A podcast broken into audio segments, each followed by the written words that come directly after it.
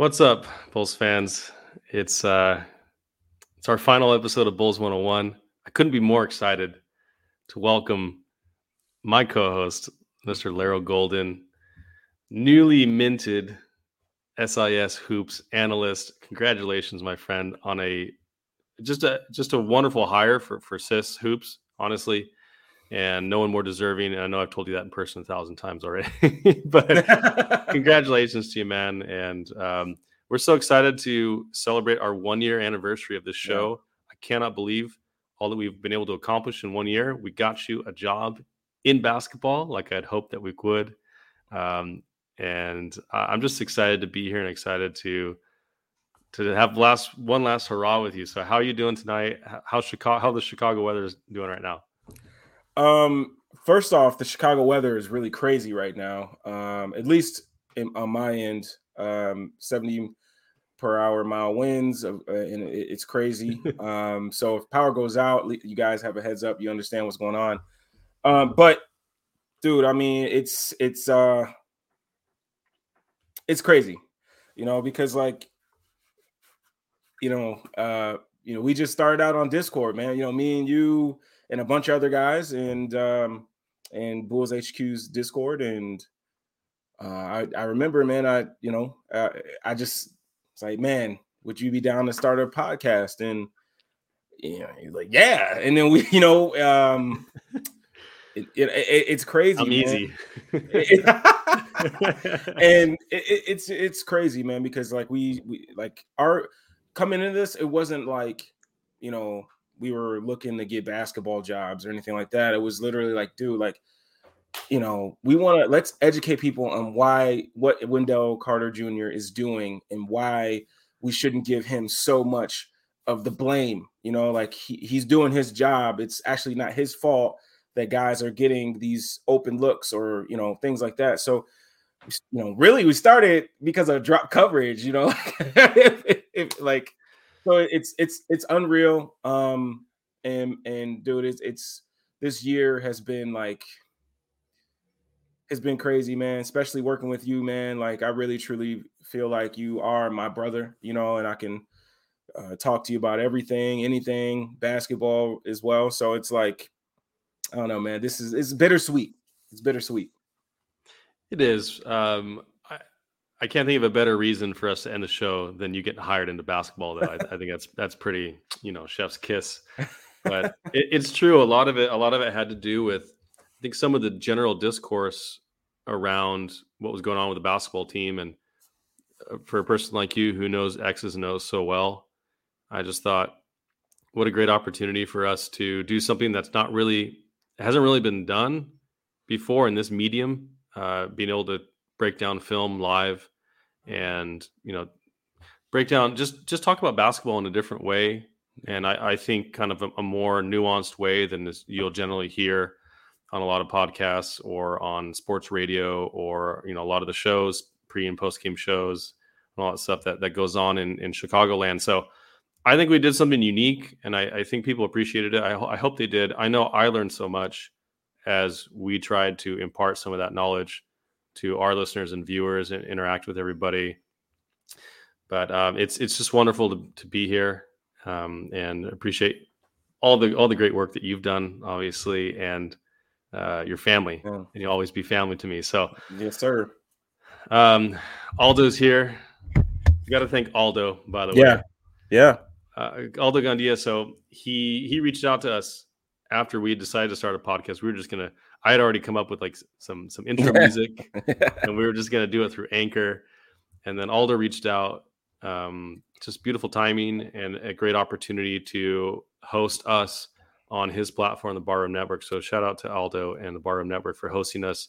They they've been wonderful. They've got great coverage, and they provide a medium for basketball discussion that's that's unique in this sphere. So uh, appreciate you, Aldo, and teaching us how to use StreamYard. Yeah, the seats too. Yeah, it's been it's been great. Um, so I wanted I wanted to give you an opportunity to, to kind of talk about what you'll be doing uh, with SIS Hoops, and I know you may still be on the Barroom Network in a different capacity as well. So uh, tell tell the people uh, what you're going to be doing.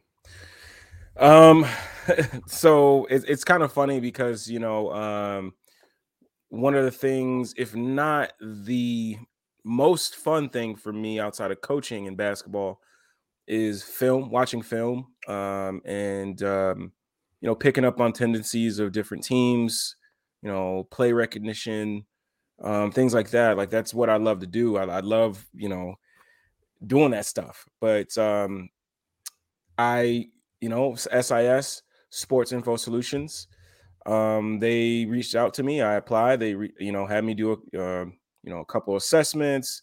Um, I also had to do uh, another kind of like, I guess you can call it another assessment, but um, and I guess I did really well. I had a couple interviews, and I ended up getting hired to be a video scout for uh, for SIS SIS, and um, it's it's something that you know I didn't expect to come. Um, I didn't like again. We started this thing, you know, to to be able to talk ball and you know give a different flavor to to Bulls Nation. Um, people that love the Bulls, they love to want to learn more, just like we want to learn more. Um, and uh, man, it, it's crazy going from the beginning of this to now being able to say that I have a job in basketball. It's great it's unreal. Like every time I think about it, it's it's it's just crazy. But uh, I mean, the job's not done. Um, the this is just a first step for me, man. I, I'm I'm just happy that I was able to get my foot in the door, and now it's time for me to kind of just kill this opportunity and see where it takes me. Um, but as for still being on the bar room, um, anybody that knows me, you know, I I love my Bears. I love my White Sox. You know, uh, so I I I am gonna be on here talking all those other sports like that. That's what I love. I love, I love my White Sox and I love the Chicago Bears. Um, so whenever, whenever I have time, um, I and, and Aldo and the rest of the guys have have room for me, I will love to be on any of those shows, be able to kind of get things off my chest and and be able to talk some some other sports. Well, that's awesome. I, I know you will kill, that, kill the opportunity. You'll, you'll um, you're a great basketball mind, obviously, and, and an even better person as we've gotten to know you. As I've gotten to know you personally and, and on the show, I know a lot of our listeners would would echo my comments. So, and um, I can only go so long for praise and and the bittersweetness of of the show ending. So, let's do what we've always done. Let's talk about the Chicago Bulls because they've they've had a rough week this week. yeah, they're on a, a four game losing streak. Um, what have you seen? Let's talk about. I know we talked about Tristan Thompson and his addition. Mm-hmm. What have you seen from Tristan Thompson since his arrival, both good and bad? And, and do you think he can be ultimately a positive, have a positive effect on this team going into the playoffs? I think so. Let me go to. The, I, am I'm, I'm glad actually that you that you brought him up.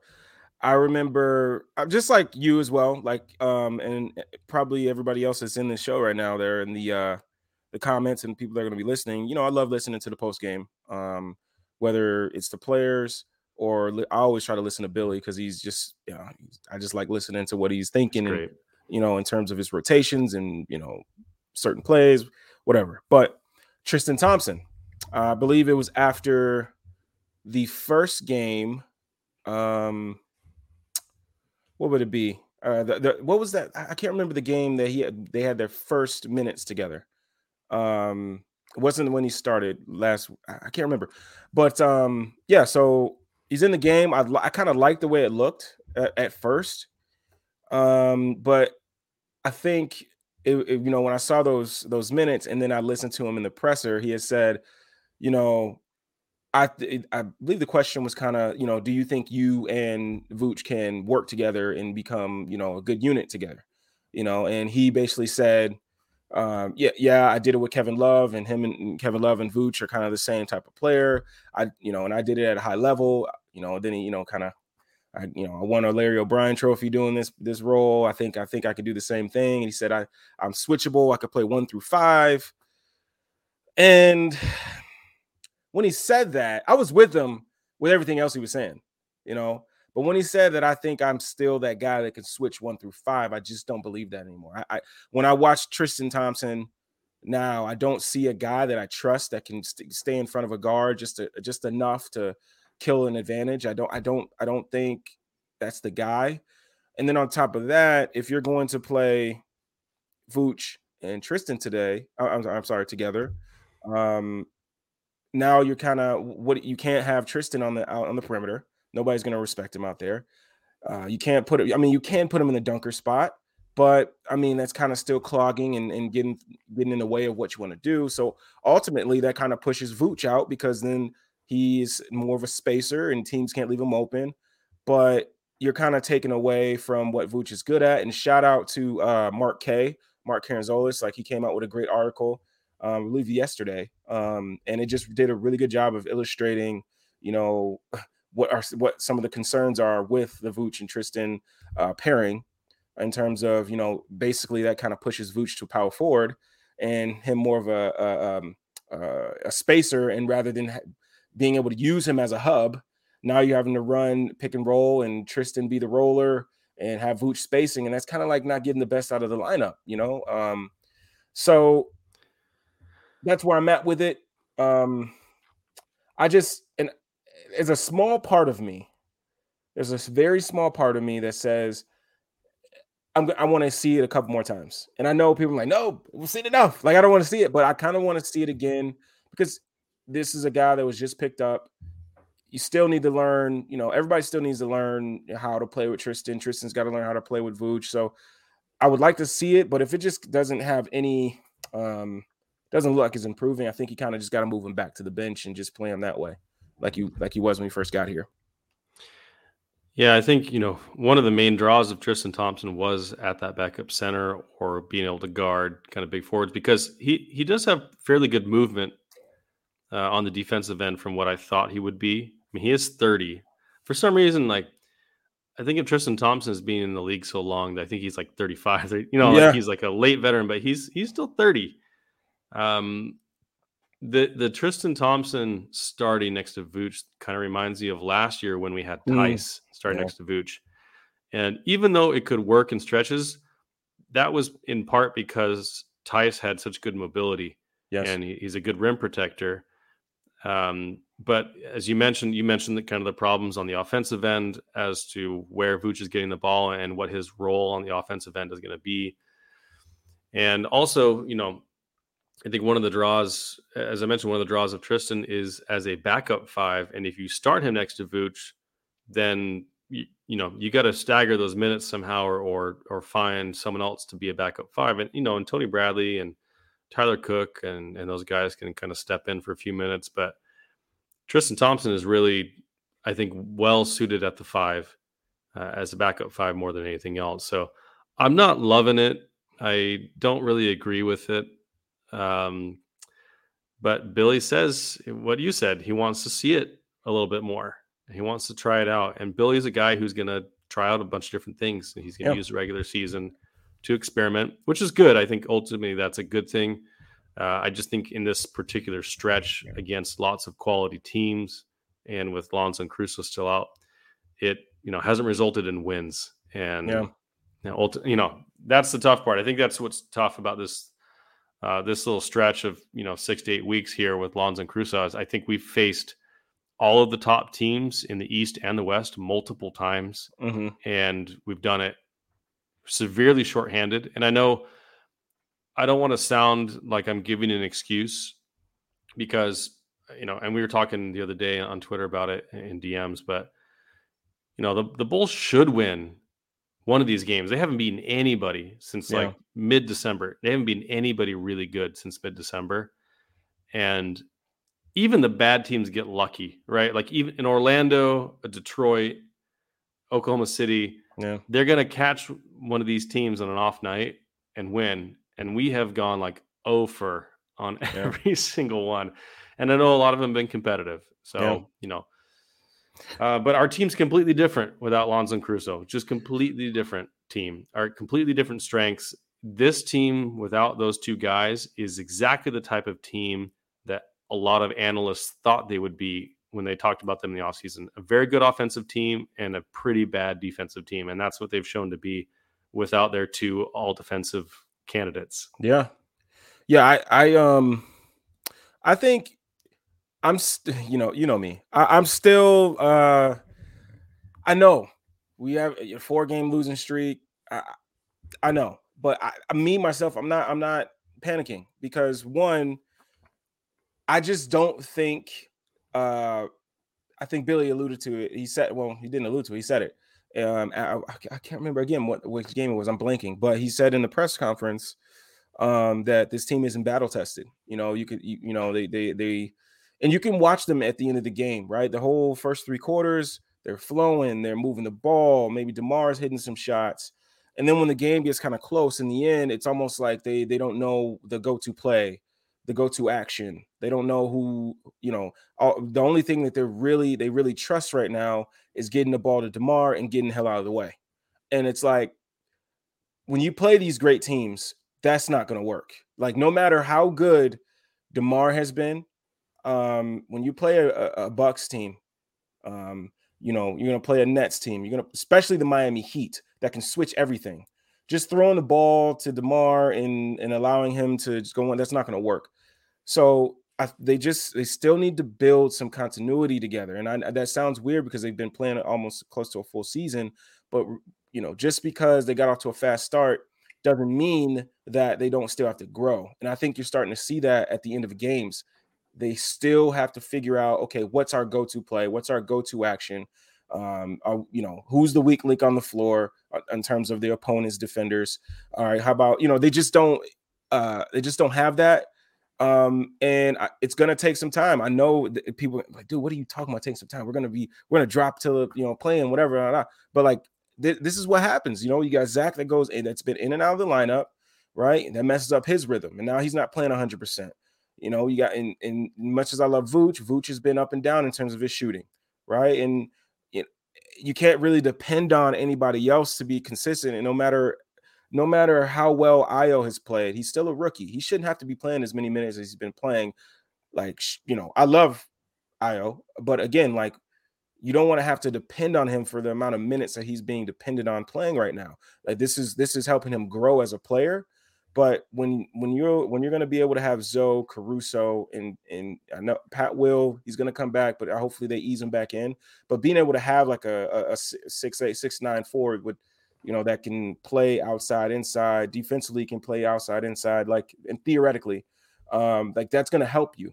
Um, so it, right now they just have to continue to win the games they should win. And yes, you can look at that that Bucks game say they should have won that game, but they still need to grow and they still need to figure out these different things they have to do at the end of the game.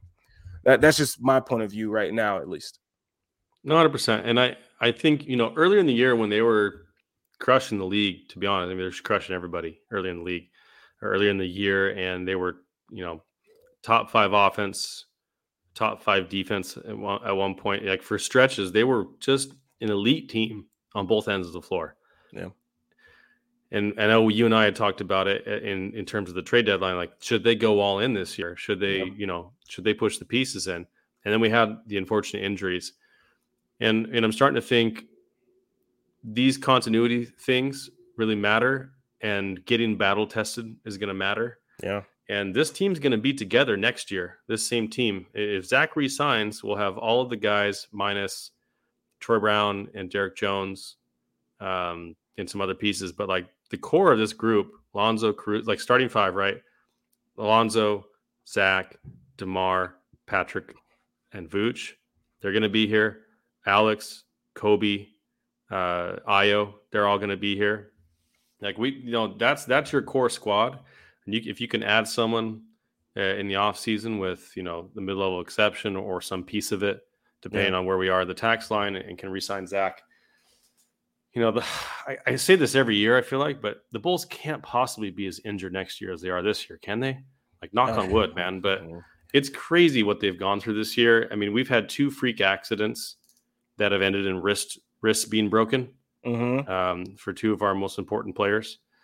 And, you know, Lonzo uh, has has knee issues. He had to get knee surgery for his meniscus, and then Zach has had knee issues for most of the year and broke his his thumb for yeah. like the first month and a half. He was playing on with like one and a half hands. So yeah, and then COVID, right? The, our whole our entire team, coaches, coaching staff, and broadcasters all got COVID. Like yeah, it's crazy what they've gone through this year. So for them to be in competition for home court in the East if you had told me at the beginning of the year, I would be pretty impressed.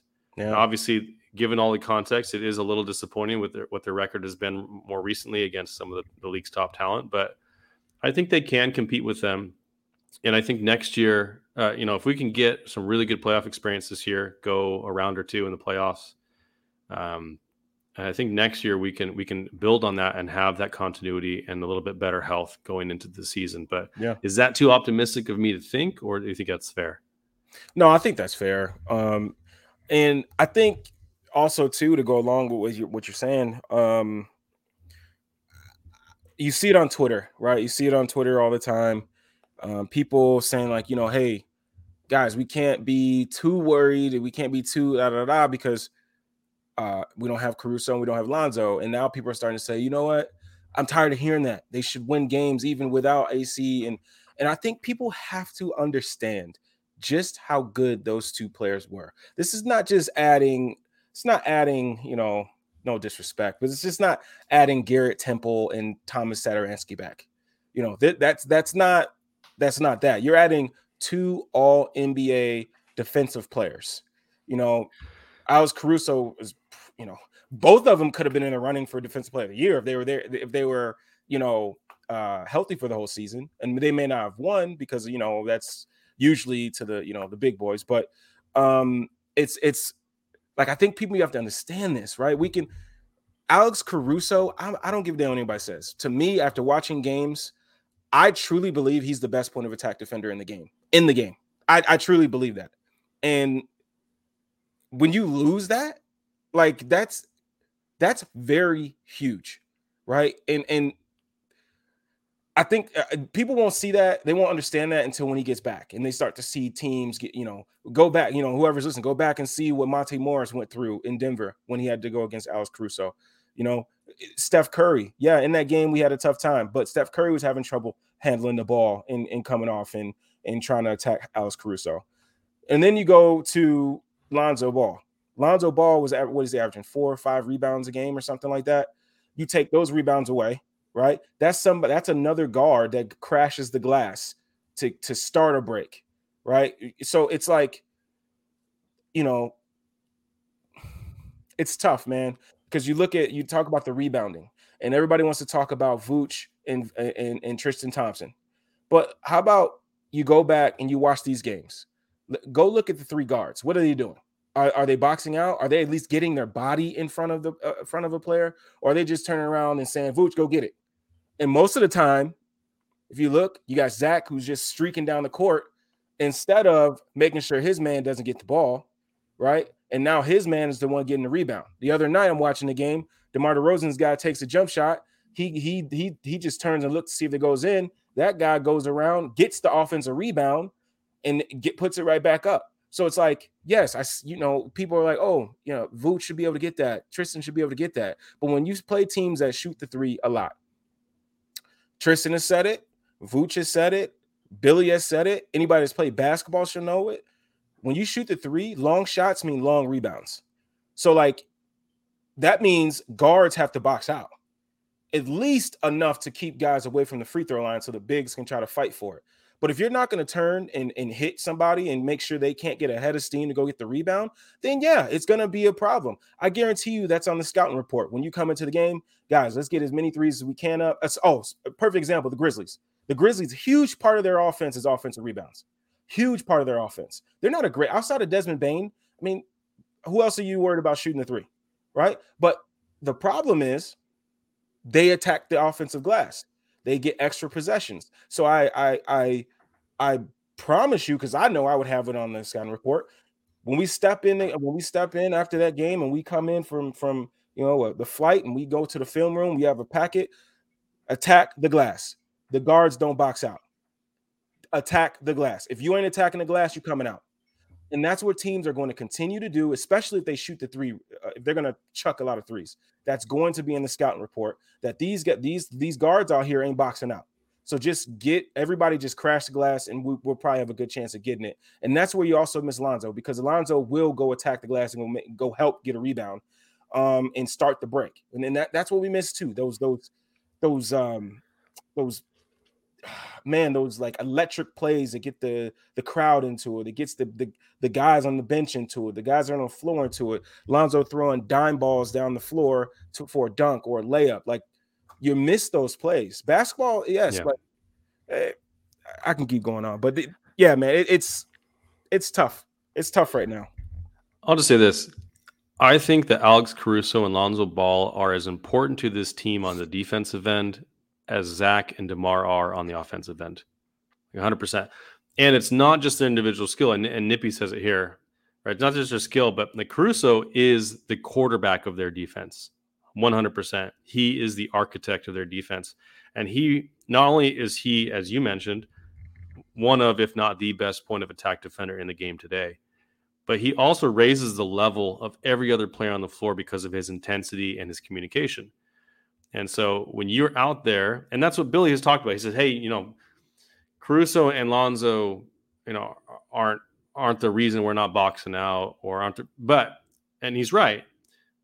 But Lonzo and Caruso raise the level of awareness and they communicate so well that people are in the right positions more often. They're they're hustling harder. Like those plays, those electric plays on the on like those outlets that we get, or blocks, or you know, blocking a guy from behind as they're as they're trying to get a floater like that stuff energizes a team. And and anyone who's played basketball knows this right? You have those guys they raise your level. Like if you have a guy on your team that you know is going to pass the ball and find you on mm-hmm. the break you're running the break harder yeah. because you know they're going to find you for for an open layup. And on the defensive end if you if you know you can trust the guy at the point of attack you can be more aggressive you can you can play tougher you can hustle harder. Like it's just it's a cascading effect throughout their entire team, and it's not just defensively. Yeah, offensively, both both Caruso and Lonzo have an incredible uh, talent for finding uh, you know finding the right pass at the right time, and they're pinpoint passers. They're so smart, and as you mentioned, the rebounding, the positioning, they're so fundamentally solid on that end, uh, on, on, rebounding, on positioning, on, on defensive help, and on directing other guys to where they should be.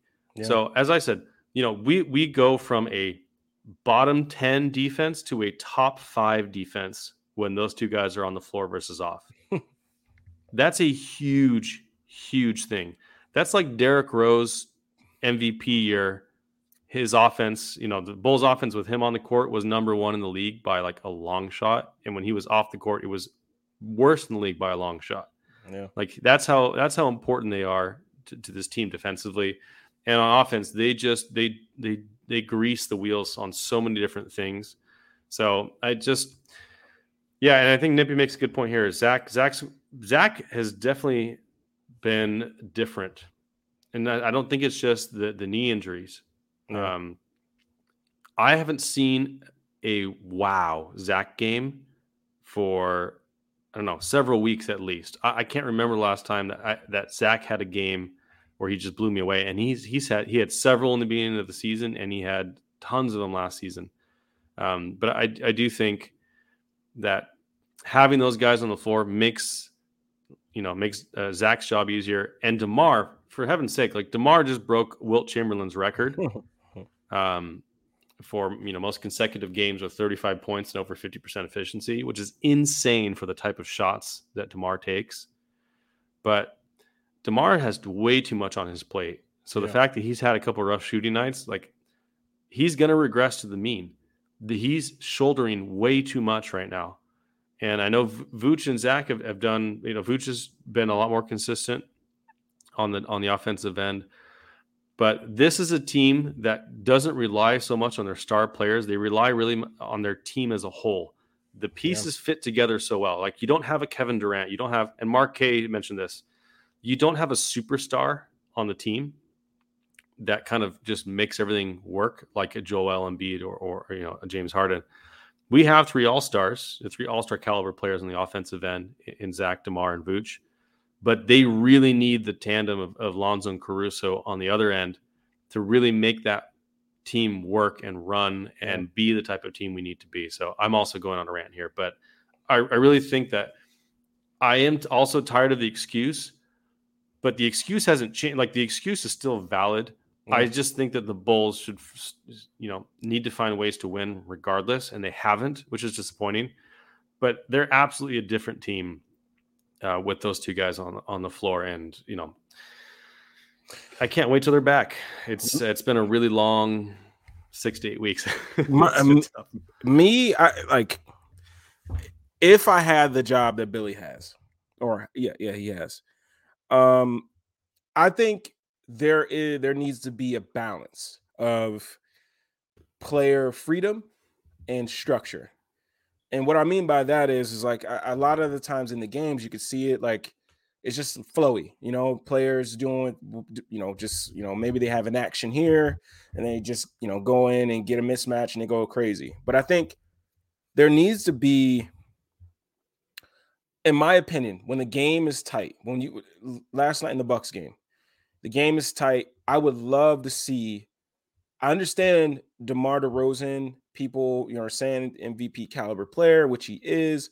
Um, but like I think even if you go to, you know, Jokic, um, Embiid, you know, uh, Giannis, right? Giannis is definitely an MVP caliber player, but if Khris Middleton has it going, Khris Middleton is going to get the ball, right? If if uh, uh, Jrue Holiday has it going, Jrue Holiday is going to get the ball, right? So it's not. I think some people get it twisted, where it's like, you know, he's the MVP, so he needs to have the ball. But in my opinion, when the game slows down, I think they have a chip that they they don't tap into a lot enough. And I think if you have the lead, if you can get that ball, slow the game down, I want to see in these games get the ball to Vooch in the post more, right? Take some pressure off of Zach and DeMar to have to create on the perimeter so damn much. Take some pressure off of them, hit Vooch in the post, and let's play off of him. Let's get some Laker cuts, some split cuts. Zach is one of the best cutters in the game. Why can't we use his other abilities? Yes, he, he's he's a pretty damn good shot maker, tough shot maker. But like, why does he have to depend on that? Why why why can't we can throw the ball down there, split cut baseline, Laker cut across his face? Maybe you can dump it to him for an easy layup. Or how about let's you you want to try something? All right, hey Demar, man, how do you feel about cutting?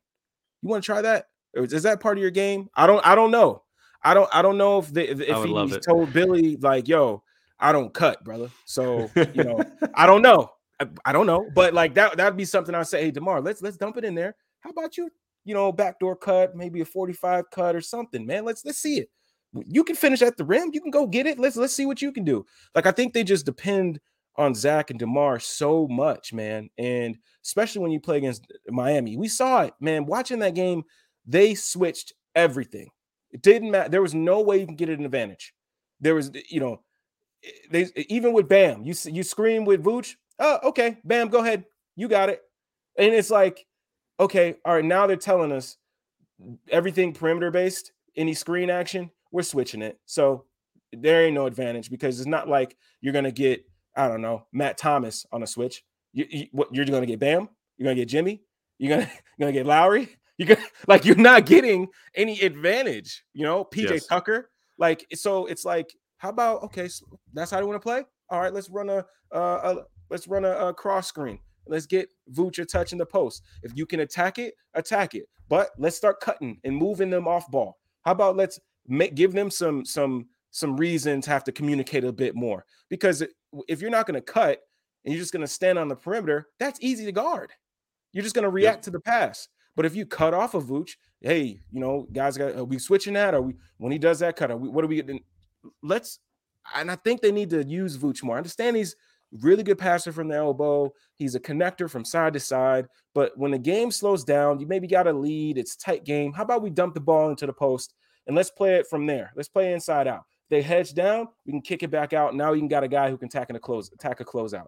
But it's just like, you know, it's Screen pop, okay, we'll live with you know. Let's give let's see if Vooch will knock it down. No, let's we we've seen it, and I love Vooch. Chris, you know I love Vooch, but I even I understand. Even I've gotten to a point where like, man, I I, I want him to have that three ball back, but if it's not falling right now, let's push him to another spot that he's really good at. And yes, you know, shout out Marquette and a couple other guys. Oh, he uh, he doesn't score that that well in the post. It's not about the scoring. Correct. It's about giving a different look, and he's a good post passer. So let's use it. If you're not going to use it, you're also not you're, you're you're hurting the team. So I, I don't know. That's just where I'm at right now. Well, and you make a good point with with Vooch. It's it's not about it's not about him scoring in the post. It's about him because with Lonzo Caruso out, he's probably our best passer. And you you talk about off ball movement, but if if you got guys doing off ball movement and Zach and Mar are the ones with the ball in their hands, they're not they're not they're proficient passers, but they're not finding those passes. They're not going to find those cuts. And if you have Zach as as the person without the ball cutting, who's finding him? If it's not Vooch, it's nobody. Like no one's going to find him for those types of for those those types of cuts or those outlets. That's why Lonzo and Caruso are so important to that. And so Vooch is, I think, your best option as a hub of the offense in general. And you know, they're they're if you if you're just running pick and pop, you're removing, you know, you're removing the advantage that you would create uh, by, by by moving him into the post or having him right. be a short roll passer or just you know he and as we've seen his consistency has has improved I think a lot of it has to do with the fact that he's taking shots closer to the basket. Yeah. And he doesn't, he doesn't, you know, it's not like he can't take those 18 footers or he can't take those threes. Yeah. But it's easier to, get going and get in a rhythm when you have easier shots. And he's not a guy who's a lob threat. He's not going to dunk and he doesn't draw free throws. So your best chance with him to get going is having those little shots around the basket and you know being able to make those passes uh, you know from the short roll or or uh, around the basket on either side. So um yeah. can i i'm gonna answer Salim really quick. So yeah. um i totally get the he's not Steph and and by god i'm not telling you i'm not saying hey everybody else turn it to a screener and zach you just turn into rip hamilton reggie miller and steph all in one. No no no no no. I'm saying okay zach's off ball Let's run him off a, a stagger screen. Let's run it. Yeah, like you said, a floppy, right? Double floppy, single floppy. When when the ball's on the opposite side of the corner, uh, I'm sorry, opposite side of the floor. How, how about your 45 cut, right? And, and the cut may not be open, but damn sure the guy that's coming behind the cut will be open. So it's it's not about you know like Steph, right? He brought up Steph. It's not. I'm not saying like, oh man, the art of of like almost like and the way I teach it with my kids is like it's very hard to teach. So I'm not saying like you know I start from young age and they're going to turn to Steph. No, I'm saying in terms of like learning how to use a screen. Like I, I'll put three guys inside the paint, and one guy's a screener, the other two guys, one guy's a tagger, the other guy is trying to use the screen to block, you know, get away from the from the tag the guy that's a tagger. And from there, you learn like okay, you know, I can use, you know, I can you, you just learn instinctually how to get away from the guy that's can, that's trying to tag you by using the screen right? So I'm not saying that's what you want Zach to do. Um, I'm saying let's use him in some some different things. Doesn't have to just run around, have him run around in the maze. But you don't need to be Steph in order to come off a split screen. You don't you don't need to be Steph, you know, to be Steph to come off a floppy. You don't need to be Steph to do 45 cuts. You don't need to be Steph to do blade cuts. You don't need to, you don't need to be Steph to do any of this stuff. We haven't seen Zach come off a blade cut since last season. And it's like let me slow down. I'm not gonna do that. But like I, I love I love Billy, but I'm just saying there's more things you can do with a guy of Zach's skill set. The, just having him be a guy that just stands in a corner or wing when he doesn't have the ball. I'm sorry, it's he's not just he's not someone that's just a good shooter. He's a guy that has really good athleticism, and even at 70 to 80 percent, he's faster than a lot of guys. Yep. I just we just saw last night him go through Giannis's chest and finish through a layup. So I mean, I'm just saying, man, there's different things you can do. Um, and I, I, would just like to see Zach used differently. That's all. Just a bit, a tad bit differently. That's all. I agree. I agree. I mean, Zach is someone who, at his best, is not the guy creating offense for himself, even though he can. He is an elite, elite finisher at the basket, an elite athlete, and an elite shooter from the perimeter. He can do all those things at an elite level he's not an elite playmaker. He's a good playmaker. And when he has to, he can, you know, he can get a bucket. But if you want to maximize Zach LaVine, you you have to get him off ball as much as possible. You have to get him in those cuts, in that motion offense to take advantage of of his athleticism because that's where he that's where he creates or maintains those advantages against the defensive players.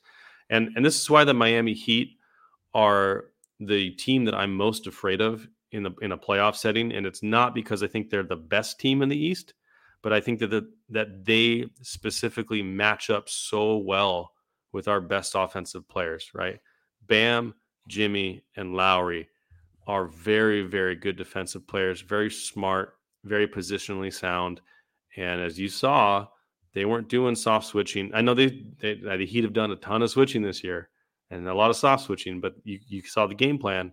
They weren't doing that, and they were they were basically saying, you know, we're not going to let you mismatch hunt like you've been doing. And the Bucks did the same thing, right? They kept Jrue Holiday on on Demar down the stretch, and made him shoot.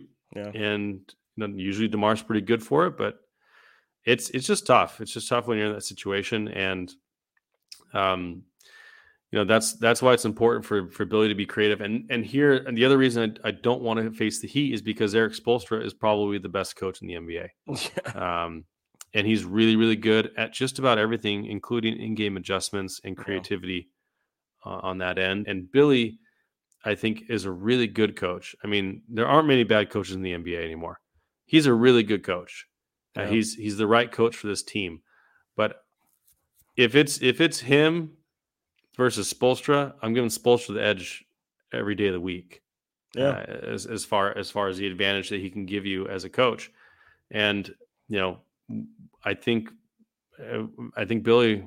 Um, we need to find a way to get you in his ear because there's all these things that, that, I think that he could be doing. So I, I think um, you know Skokes mentioned here like how much blame how much blame or, or criticism can we attribute to uh, to Billy Donovan's adjustment and scheme, uh, and mentions kind of that lack of offensive flow. So, do you think you know, kind of in that vein, do you do you think that Billy deserves some of the blame, a lot of the blame, or do you think a lot of it's just kind of out of his control in general? okay, so how can I how can I word this? So, I I think he does deserve some blame, but as a player, you love it. You love what he is as a coach. Because again, like shout out Jay, Jordan Guilty. Um, he's like he, you know, he he doesn't say anything, he just allows his guys to play hero ball. But like when you're a hooper, when you, high school, you know, college, like you love that when a coach is like, I trust you guys. Yeah, we're gonna we have our same actions we're gonna do, but outside of that, if you feel like you got an open shot, take it. You feel like you can take a guy one-on-one, do it. I want you guys to play confident. But that that's where I say I want more structure, right? For instance, maybe at the beginning of the game, the way that they're playing a pick and roll, DeMar's the guy. DeMar, they're playing drop, they're, they're deep dropping, go to work, get to your spots. Okay. Second quarter, maybe they start playing a little bit more at the level. Okay. All right. Maybe they start coming up a little bit higher. Let's let's try to get that ball to Vooch and have him play out the short roll. Right. Let's make them pay for doing that. Okay. Maybe they adjust again.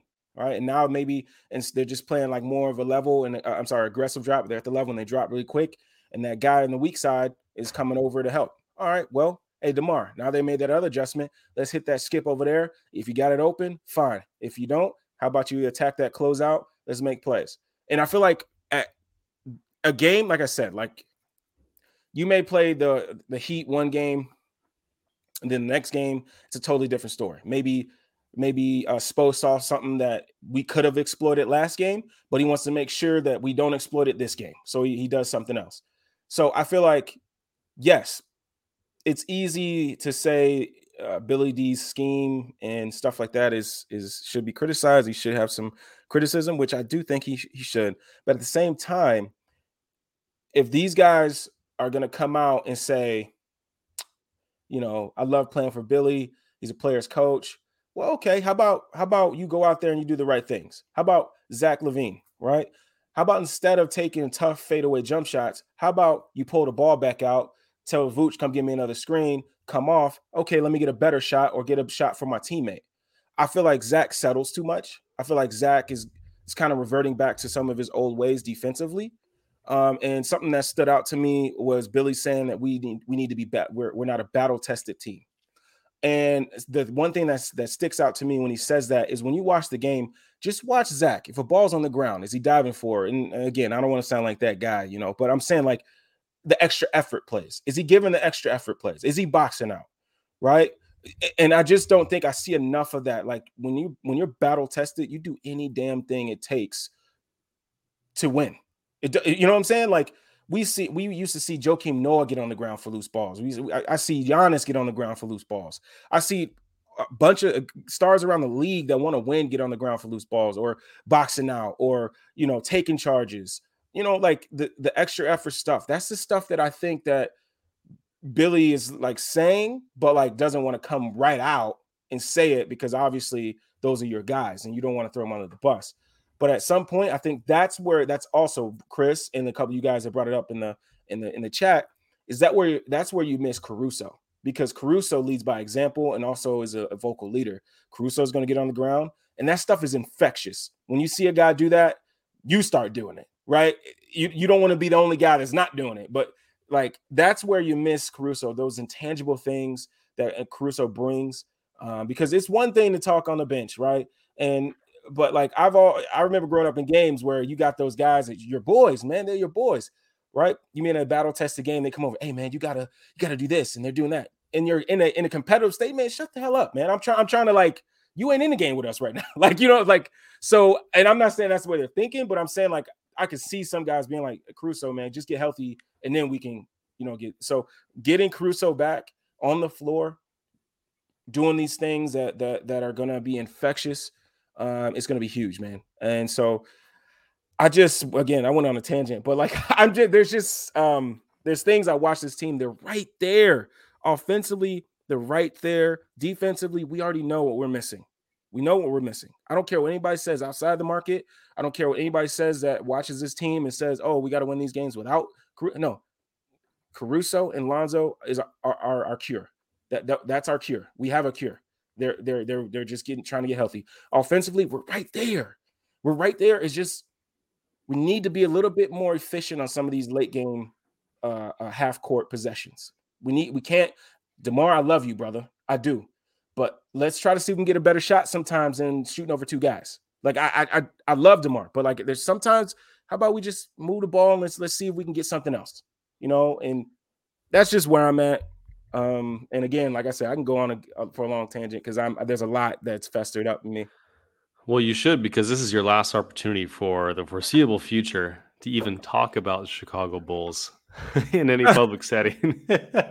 so fire away, brother, fire away, uh, because you know I know you're going to be itching. You're, you, what, what's going to happen is Larry's going to be in my DMs and, my, and texting me saying, "Hey, Chris, you should you should really say this. You should say that. Make sure you say this about that because I can't say it, but I need you to say it." SIS hoops. If you're listening, that's not gonna. He's never gonna do that. Definitely not gonna do that. But uh, yeah, no, it's it's true. It's the team is good, right? And this is this is a championship caliber team. I truly believe that the level of talent is a is a championship caliber team. Um, but it needs all the pieces, right? We yeah. don't have a top five guy. We don't have a Giannis. You know, we don't have a KD, and you know Demar's playing like a top 10 player this season. Like he's, mm-hmm. he's an MVP candidate, but he doesn't have, I mean, he's, I don't know. It, it's just, I don't know what's different about it. I can't explain it very well, but this, this team relies on the team.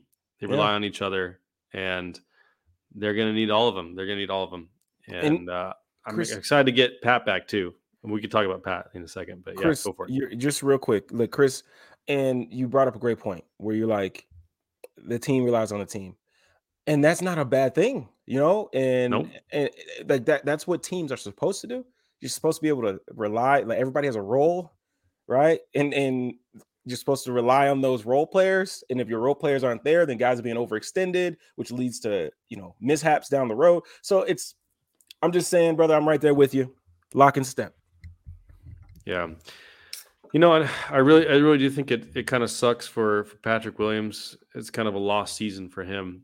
And I really think in this type of environment, I think he really would have thrived. I think he would have, I think we would have seen growth from him like we've seen growth from Ayo Dosunmu.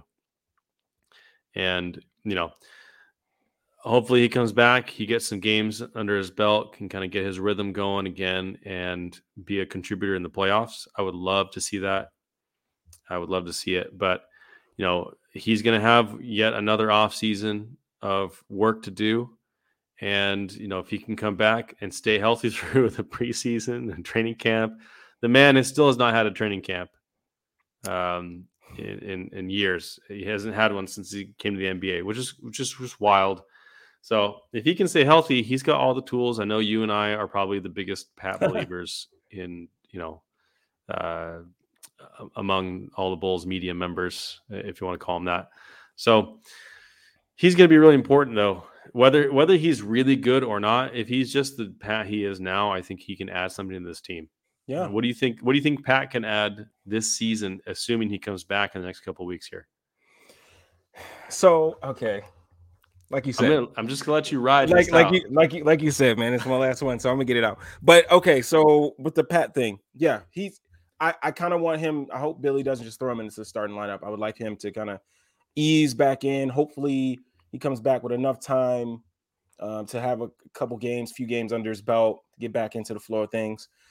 Um, but for me, Pat, before he was injured, if you just the the the the Knicks game, the Knicks game where I almost you know booked a flight out to New York to to meet up with Mitch Rob. Um, no, but um, like uh, like you could see it. He st- he was starting to understand. Oh, okay, so I, I can attack a closeout. I'm gonna get a swing swing because when I play with guys like DeMar DeRozan, Zach LaVine, Vucevic, they're gonna get a attention, get attention.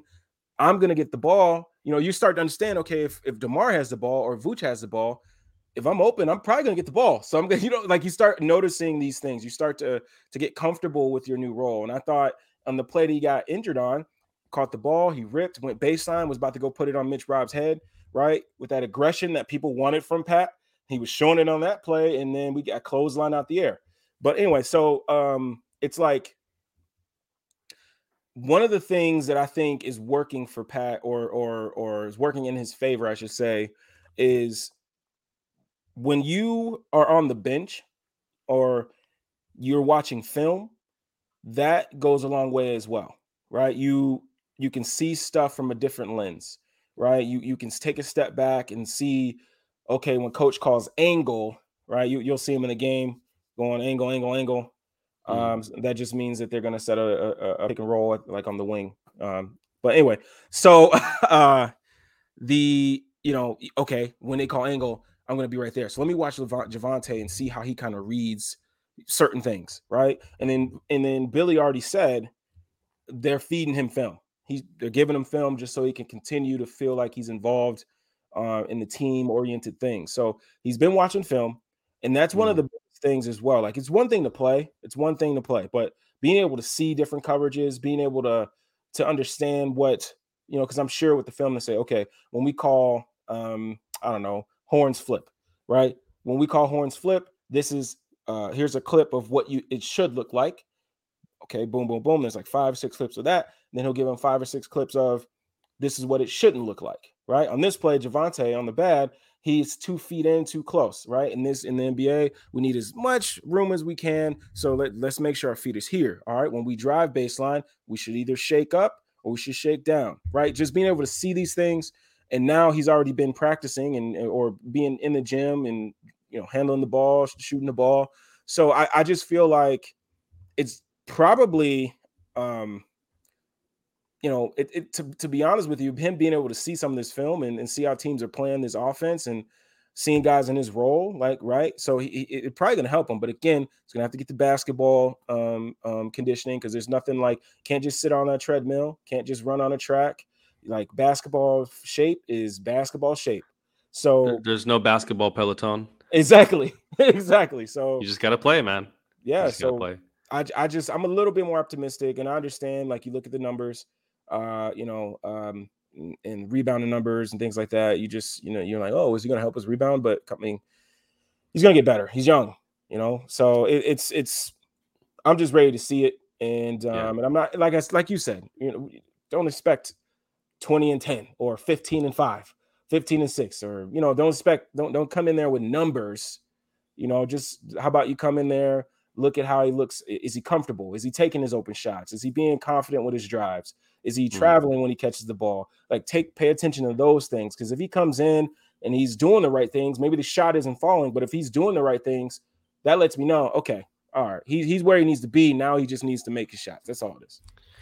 I think so. I think you're right, and uh, it, it, reminds me of when we had Chip Jones on the show, and we talked about we, we broke down some film of his summer league and early in the season of him starting to put those pieces together and really showcasing his passing ability, his short roll, you know, his effectiveness in the short roll, his cutting, his rebounding. Like he's he's going to be a special player, whether or not he's a superstar, whether or not he's an all star. He's going to be a special player. His his skill set and size and, and physicality is so unique in the league, and he is such a perfect fit for what this team needs on both ends. Um, so you know, I I have high hopes that he will, whatever his potential is, he will reach it. Yeah, and especially in this environment, uh, that's my my biggest concern was that he missed that environment this year. But yeah. as you mentioned, he's still probably gleaning a whole lot. It just you just can't translate it onto the floor yet. Right. So hopefully he'll have some games to get into game shape. If he's got, you know, if he comes back in the next two weeks or so, and he can get, you know, the rest of March and early and the first week of April to kind of get back and get his wind under uh, under his belt. I think he can be a contributing factor this year, and I think next year for sure he's going to be such an important piece for us, um, yeah. especially with Derrick Jones. You know, supposedly leaving. Like we're probably going to have to to ship out uh, Derrick Jones and and Troy Brown and you know kind of some of those small forward, power forward sized guys on our team. So he's yeah. going to be super important next year. I think we got Javonte for another year, don't we? I think we signed him for a two year deal. Think so. Think so. Shout out AK man, Javonte Green. I love that guy. He's been so yeah. good. I, one of the things I always remember when I think about Pat and playing small ball five, and you're, I think you you know where I'm going with this is. I remember when we first one of the first times we saw him play small ball five was in was in the preseason against the Grizzlies, yeah. and how he boxed out Steven Adams like Steven Adams like like like a what? and he wasn't even 21 yet, or, or, 20 yet, or I can't remember where he was at that at that He's time. Only 19. That's a he, famous Laro line. Like, dude, like when he boxed, um, I mean, like, I people that know and watch that have watched Steven Adams his whole career, or just seen a couple games, that dude is strong. Okay, we're talking about a guy that could probably oh pick up TB uh, Troy Brown. He I'm did. Sorry, Tony well, like, like he did like, pick him up. He's strong, man. Like Pat is already got the strength to compete in the trenches, and and so I, I I'm I'm I, I can't wait to see what that looks like. You know, um, to be honest, Lara, when when when Billy did that, I was like, really, Billy, this is the game that you want to try out. Pat the five is against Aquaman, like like the Hulk. But he did he did you know he did fairly well for for what for all the all things considered. But that yeah. was I was like, come on, Billy, really? That's what we're doing. I did you see Jordan's uh Jordan's comment? Uh, once seems fully healthy. I, I mean, I agree. I agree with, with, Jordan here. I think we have some of the best depth in the league. Multiple solid players at each position who've all faced a lot of adversity. I, I agree. Um, you know, I think I think even our, you know, more fringe guys like Troy Brown and Tyler Cook and um, even like when Alfonzo McKinnie was here. Like these guys really, really put it on the floor and, and try to compete. Uh, Matt Thomas, you know, like they're not guys that you want to give 30 minutes to a night for sure. Uh, unless Tyler Cook's guarding Giannis, then give him all the minutes. But, but they've really stepped up. They really stepped up, and and I'm I'm glad Troy's shooting a little bit better recently. Yeah. Oh yeah. Because um, he's had a tough stretch. He had a tough stretch and he's got he's he's become you know kind of the, the scapegoat for because Bulls Twitter just can't just can't leave well enough alone. But um, he's you know the, I think the the depth. If you just look at the the rotation guys in the playoffs, though, if you have our starting our current starting five with Javonte Green as the four, and then off the bench you have Alex Caruso, Coby White, Ayo Dosunmu, Patrick Williams, and Tristan Thompson those are your backup five players. You in the, so in there you've got like in there you've got a top 10 rookie who's who's not just a good rookie, he's a good NBA player. Yeah. Um, you've got an all NBA defensive guard and you've got Coby White who I mean he's he's been really impressive this year. I'm so impressed yeah. with Coby White this year on both ends of the floor. And I know that he can get hot or cold. Like you know within like the first two shots if Coby's gonna have one of those nights. you know, like he starts two two for two or three for three. You're like, all right, here we go, Coby twenty yeah. plus point game. But his, what he's done on the defensive end this year has been um, really impressive, especially his his attempts at rim protection. Just been really impressive to me. Yeah. Even if he's you know even if he doesn't have the size for it, his positioning has been so much better. So I, I agree with Jordan. I think he's we've got some really good depth, and I didn't even mention Derrick Jones. Um, so and I should have because Derrick Jones has been great for us this year too. Yeah, yeah. He, um, and I, I, gotta ask you this, man, because I don't think I'll be able to ask you this later. Um, I'm getting ahead of ourselves here, but again, I, I just it just popped in my head. So this season, right? Coby, Coby's on team option or player option next year. Coby is um team option, I believe. I think she they already picked it up. In fact, okay. So he's eligible for a rookie extension, I believe, um, or he'll become a restricted free agent at the end of next season. So, if Coby continues to shoot the way he's shot the ball, do you? Because teams are gonna. Um, that's a weapon, man. Coby yeah. shooting like that. That's a weapon. Would you dangle him in the in the off season and try to bring, you know, I don't know, wing some more wing depth or something like that? That's tough because I think if you were going to do that, this year would have been the year to do it. Okay. Um, because he has a year left on his contract, and, and the team acquiring him can kind of see, kind of get get a year of very very cheap, like a very cheap tryout. Mm-hmm. You know. Yeah. Um, if you were to try to trade him at the end of the, you know, like let's say in the off season, uh, or, or at the trade deadline, I guess the off season would probably be fine, but um, it depends on what's out there. Yeah. But I, I, really thought if I really thought they might have done it at the, at this trade deadline if they're going to do it. Yeah. But uh, Coby's been really important for this team. I don't know if he's got. I don't know what his future with this team is, but the, the shooting is so valuable, and we don't really have. That's true. A, a whole ton of shooting, and I know it's better when Lonzo's out there. Like Lonzo's been phenomenal. Like, yeah, I, I think when we use the term three and D all the time, yeah. I can't think of a player in the NBA this year that has done three and D specifically at a higher level than Lonzo Ball. Like he's all defense on the defensive end. All and and like he's one of the best three point shooters in the league. Like he is and shooting at a very high clip. He has been a phenomenal three and D player. And that's not even including all the stuff that he's done um, as a ball handler, as a distributor, yeah. um, just everything that he's as a rebounder, run of the break. Like he's just been a phenomenal player this year, and I'm so so happy we got him. Thank you, Pelicans, once again. Thank you, They're you, feeling good right now, man. The Pelicans are looking pretty nice They're, after that CJ trade. You know who isn't looking so good?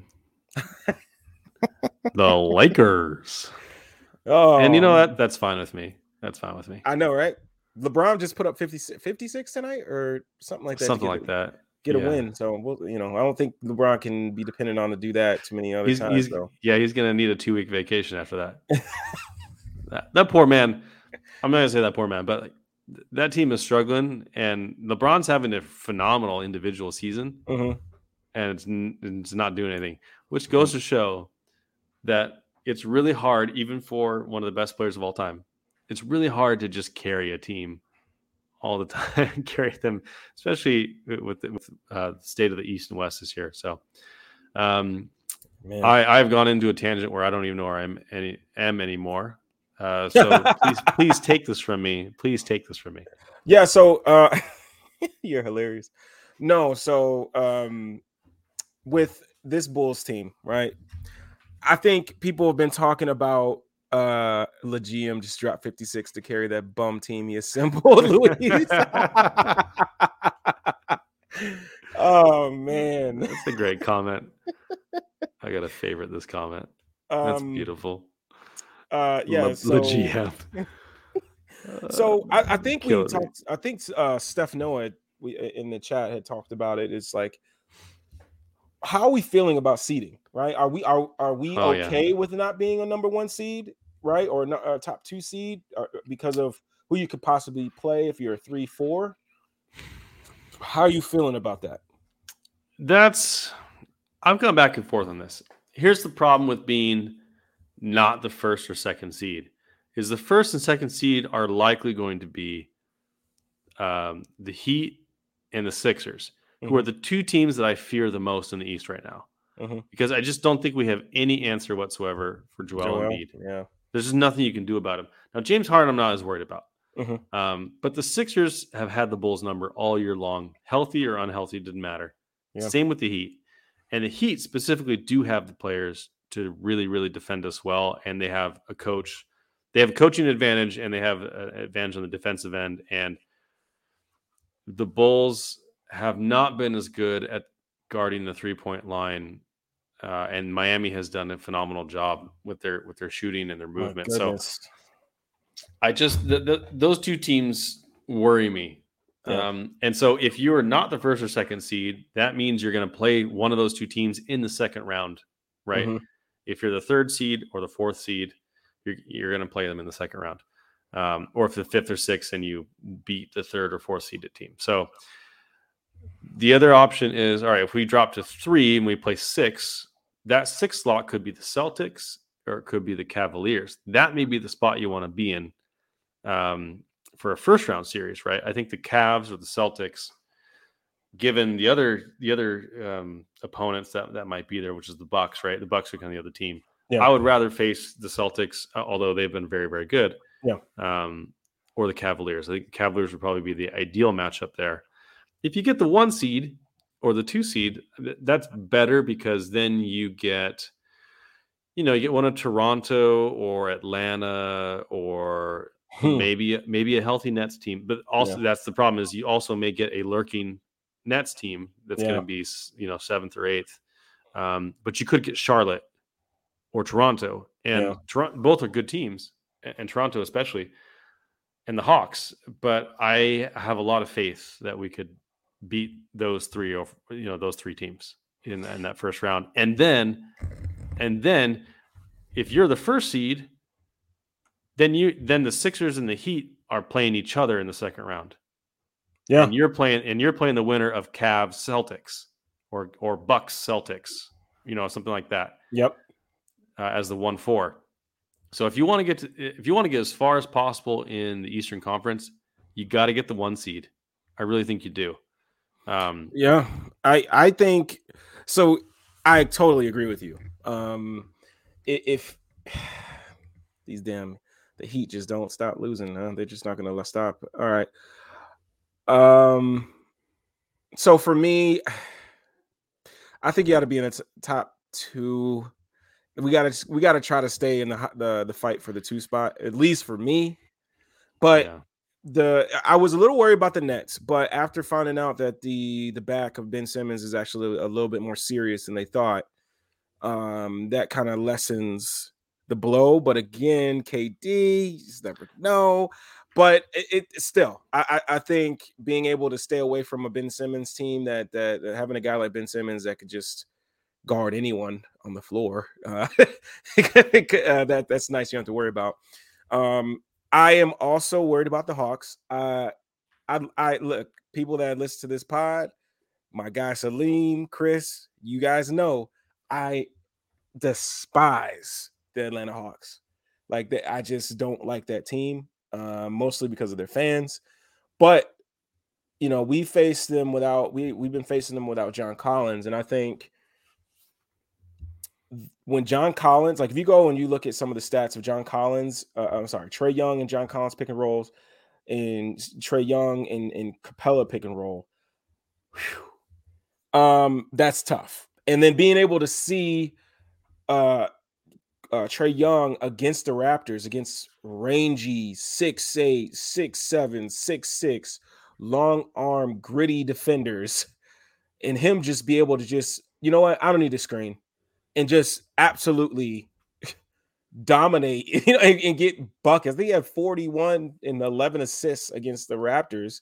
And a lot of that game, if you go back and watch, like he was pissed off because of the Bulls game when when Ayo locked him up, and you could just tell he just want he had something on his chest that he needed to get off. And he there were times in the game, Capela's coming, he's wiping. No, I don't need that. And just absolutely one on one attacking anybody that was in front of him. And we already know the type of passer he is. So in a in a playoff setting, The Atlanta Hawks are a little bit scary for me because you need a point guard like Trae Young that can absolutely get into the paint, break teams down. Bogdanovich is playing better. You get John Collins back. You already know what Capela can do as a roller. I, I, I you know, I'm a, that team in a in the playoff setting is a little bit scary for me, and I kind of yeah. would like to stay away from them as well. But you know, with Caruso, if Caruso and Lonzo are back, it, I guess I'm I'm I'm not as worried. But I mean, Trae Young is tough, man. That dude, he's tough. Yeah. There's just not a lot of great options this year. no, not, they're no. they're. I mean, because if if the if the if the Nets are healthy, and the Nets and the Hawks are both in a in a play-in tournament, I think those two come out of the play-in. Yeah, out of, out of those two, uh, with Toronto, the Toronto Raptors, and uh, the Charlotte Hornets. I mean, if your first round opponent is the Nets or the Hawks, that's that sucks, man.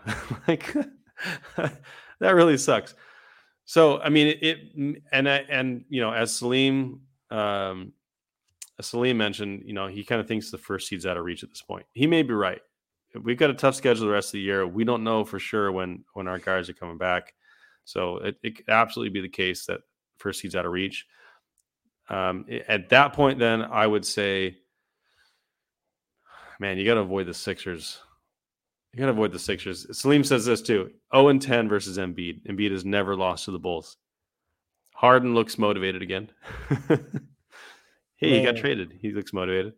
Uh, yeah, Matisse Thybulle I've never seen anyone defend Zach LaVine like Matisse Thybulle does. Like for some, Matisse Thybulle is Zach LaVine's kryptonite. Yeah. And sorry, Zach, if you heard, if you actually hear me say that, please prove me wrong. I would love to be wrong about this. But every time that Thybulle has guarded Zach LaVine, he's just done a phenomenal job on him. He's he's limited him in a lot of ways. You can't stop Zach LaVine, but he's done uh, as good a job as I've ever seen.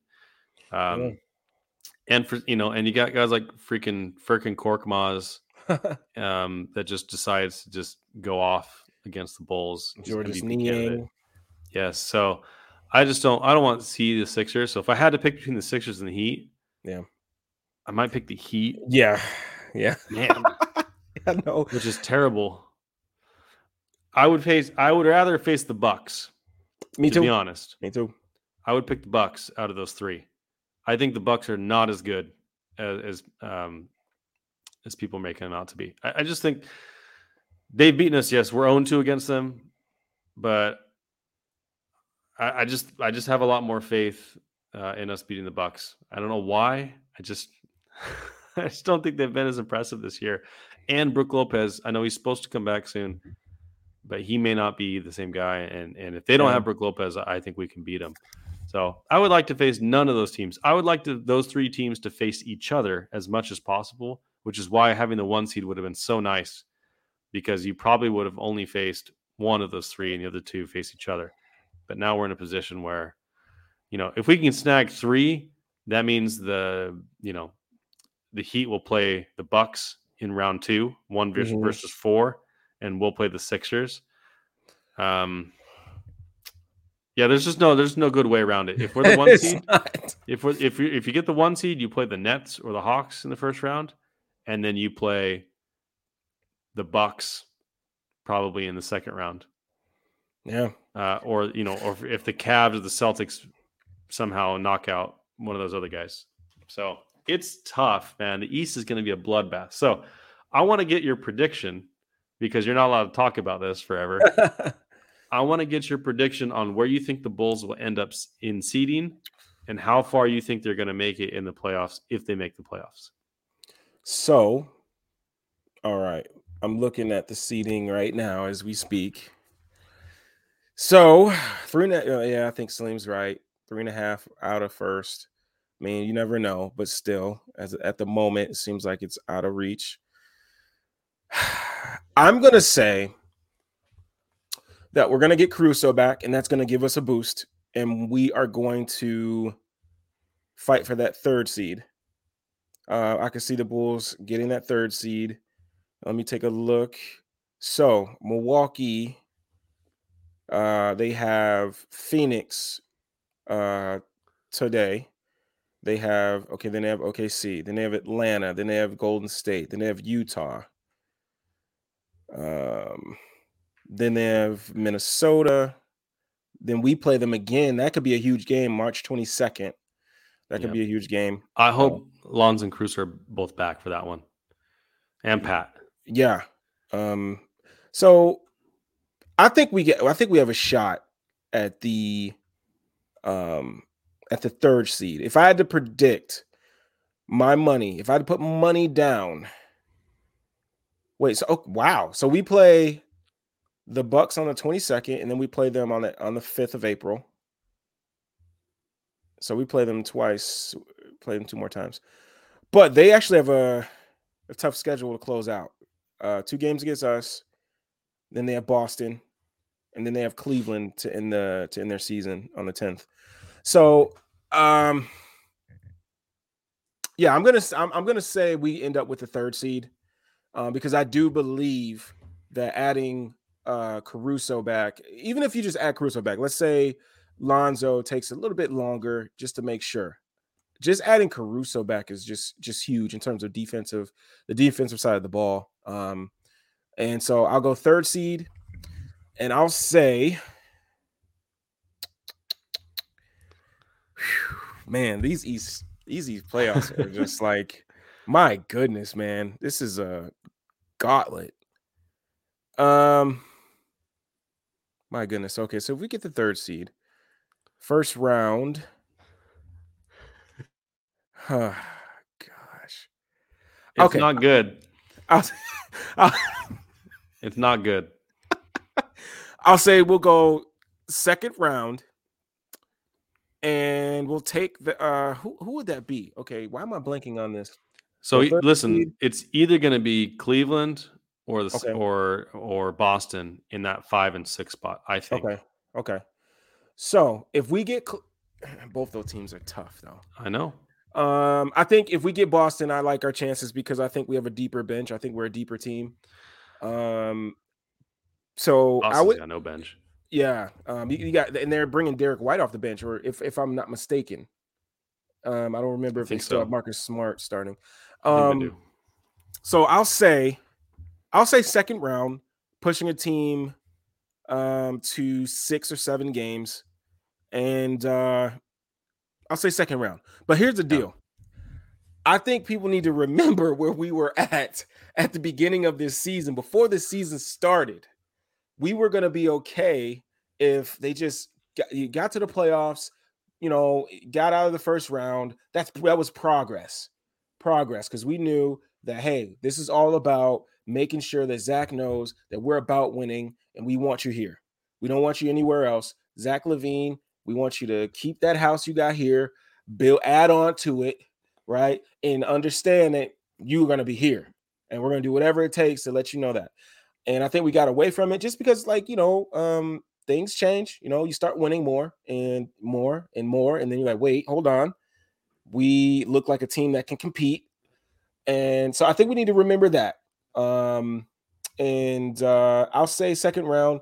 And if they if they make it out of the second round, I love it. But if we don't make it out of the second round, and it's not a you know not a sweep, or we just don't win one game, let's say we go six games and we go or, or six or seven, um, that's a successful season to me.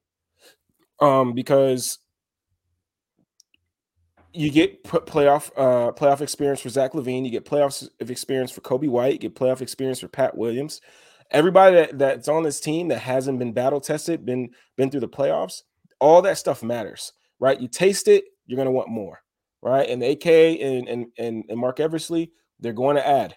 I don't think I don't think that this is gonna be it. I think not not like a big move, but I think that they're going to continue to try to add pretty, you know, good role players around the margins and things like that, just to solidify it. Uh, but second round exit, I guess that that's going to be my prediction, and I hope I'm wrong. Um, but that that's what I'll say. I think I agree with you.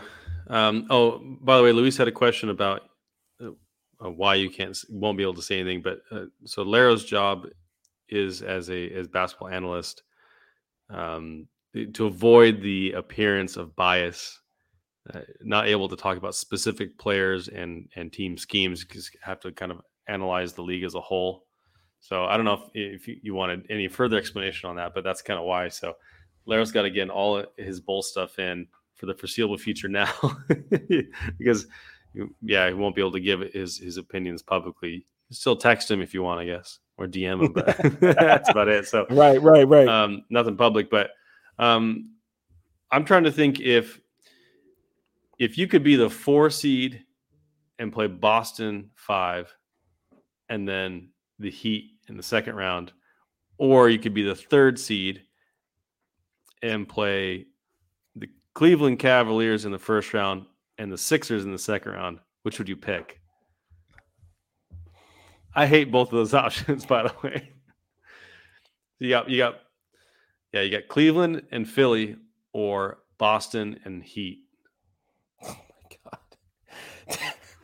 Why out of all years is this the year we're gonna have? To? I know, man. Out of all years, we're gonna have parity. Uh, all right, so um, okay, let me think. Cleveland. I'm gonna pick Cleveland right off the bat.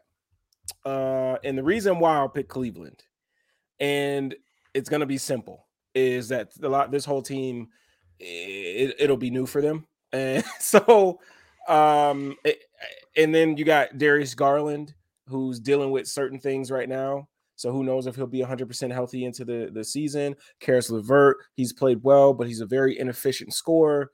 Uh, we, we, when we played against Cleveland, we abused Jarrett Allen when he was switched on to Demar or Zach. So I'm not really worried about that. Um, I'm just, I guess, I guess Cleveland to me, out of all three of those teams, I would pick. I think I agree with you. Um, I think they give us the best the best chance of getting out of the first round. Yeah. Boston, I don't have as much confidence in uh, beating. I think we can, but I'm not sure we even be favored in that series. Yeah, uh, fully healthy. So I do think that our bench is a, a, significant advantage. But I mean, they've been doing real well. So um, let's see. I'm trying to think. Eh, but facing the Sixers in the second, I mean, it's, it's Sixers the Heat. Who do you want to play? And I think, let's be honest, Doc Rivers um, is a highly is is a good coach, but he is not in the same tier as uh, as Erik Spoelstra. Yeah. I don't care what the top 15 of all time coaches voting whatever says. Doc Rivers does not belong in that conversation. He's a good coach, but mm-hmm. his his record outshines his actual talent, I think, in that area. So the problem is it's Joel Embiid.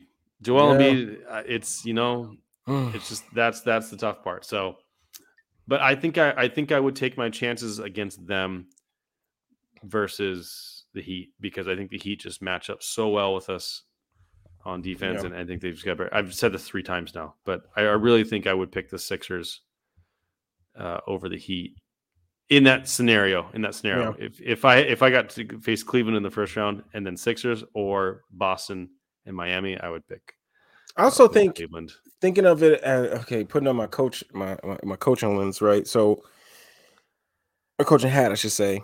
Um is like no disrespect to DeMar DeRozan. But I think when we play teams, we're gonna have to think about who can DeMar DeRozan guard. Okay, who who can we put DeMar DeRozan on?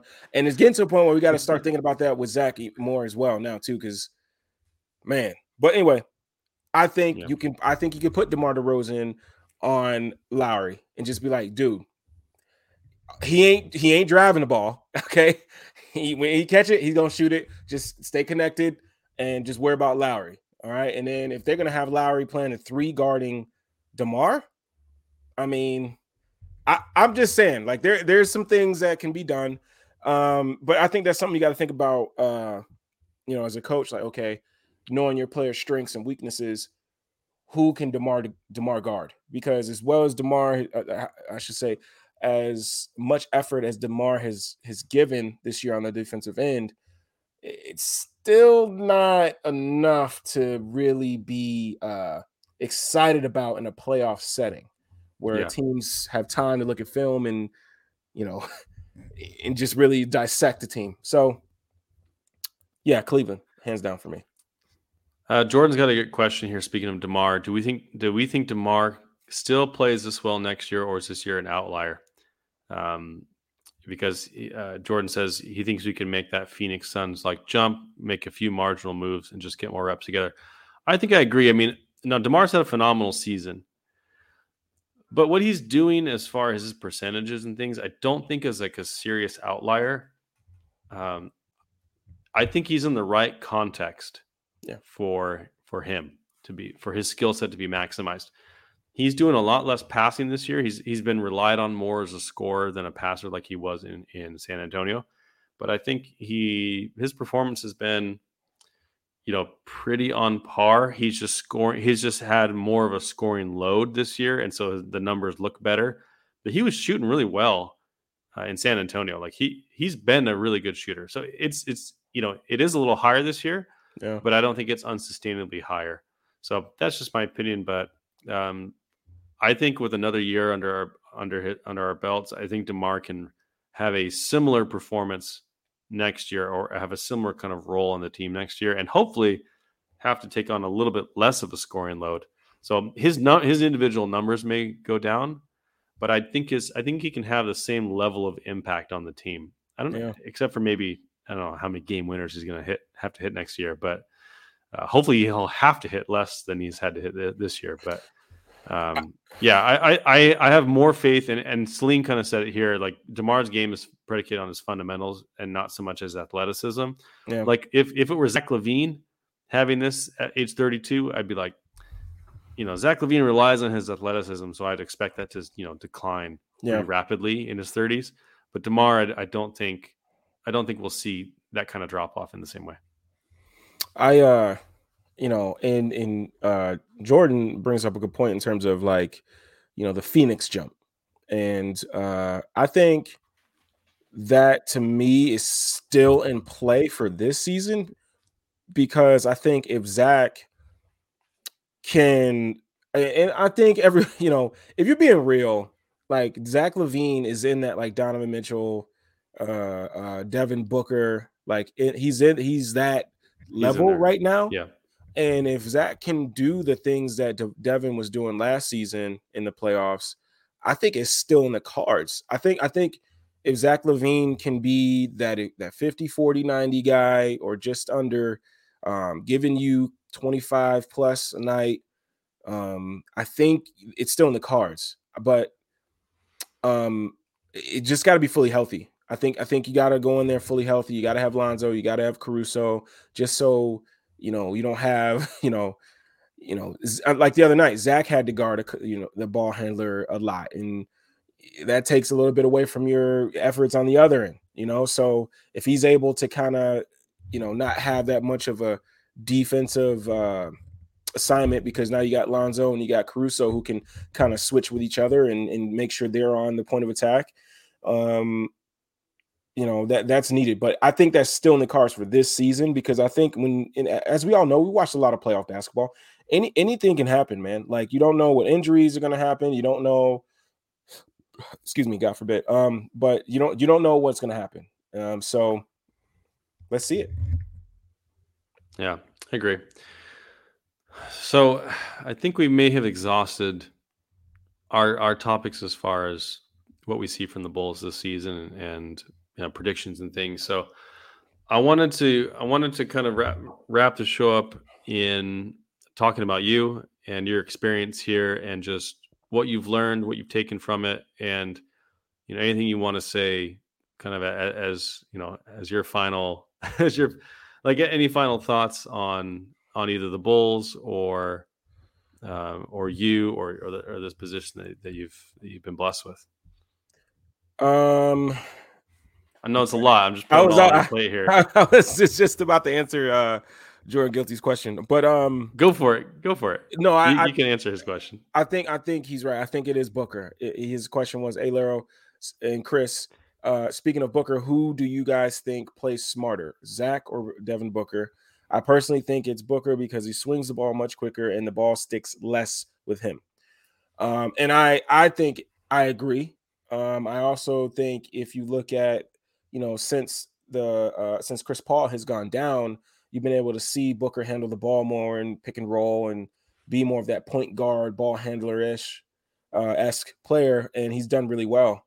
Um, I think Zach, you see flashes like last night when Coby got, gets on the ball, swings to the Zach. Zach instantly is that connector. He doesn't even come down on his feet. He moves it really quick and gets uh, so we can get a layup on the other end.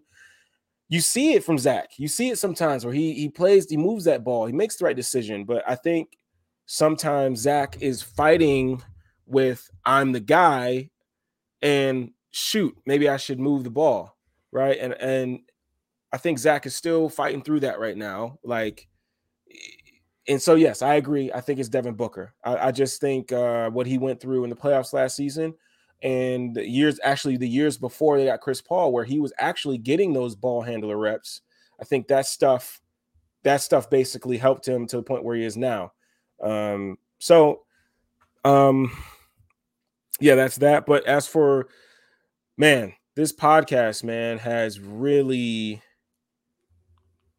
it's been great for me in terms of like self confidence um, because I was someone that uh, you can definitely say had imposter syndrome. Um, you know, no matter what I did, no matter what I wrote, no matter what I, you know, in terms of like a clip I may have broke down on Twitter, I'm always thinking like, damn, did I did I say the right thing or does that people gonna like that? Like, like I always said, you know, before I got the podcast, I've always been this guy. Like I've always been somebody that watches film. I've always been somebody that like loved the little, you know, different types of cut screens, things like that.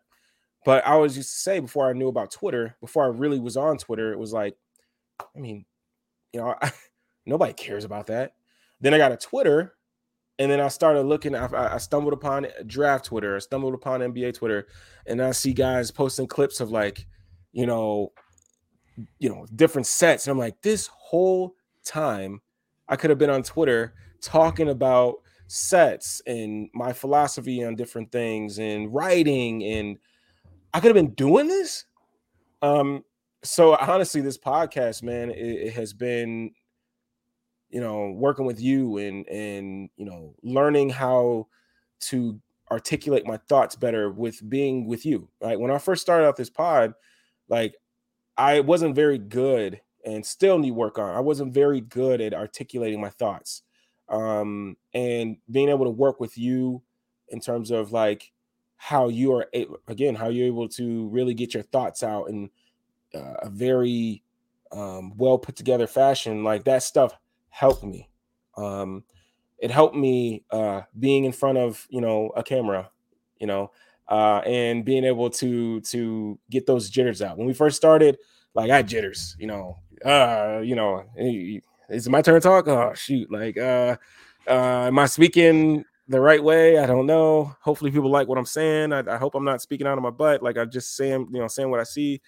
Um, so yeah, man, like this pod has been everything for me in terms of confidence and in terms of like getting my knowledge out there and seeing if people are like, this dude's an idiot, doesn't know what he's talking about, or like, damn, damn, that's that's pretty good, Laro. Like, you should do more.